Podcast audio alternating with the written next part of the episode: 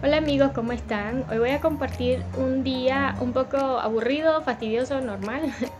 y es simplemente desde que me levanto a las, a veces a las 4 y media, otros días a las 5 y media, como hoy que la alarma no sonó a tiempo.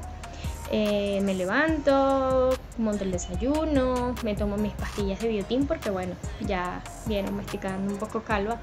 Eh, arreglo las cosas, doblo ropa, plancho, me activo con el desayuno para llevármelo, lo guardo, no sé qué, y nos vamos a mi trabajo porque ahora me estoy llevando a Matías en la, oficina. Eh, estando allá a trabajar, ahorita tengo un trabajón enorme, si se pueden dar cuenta estoy súper cansada.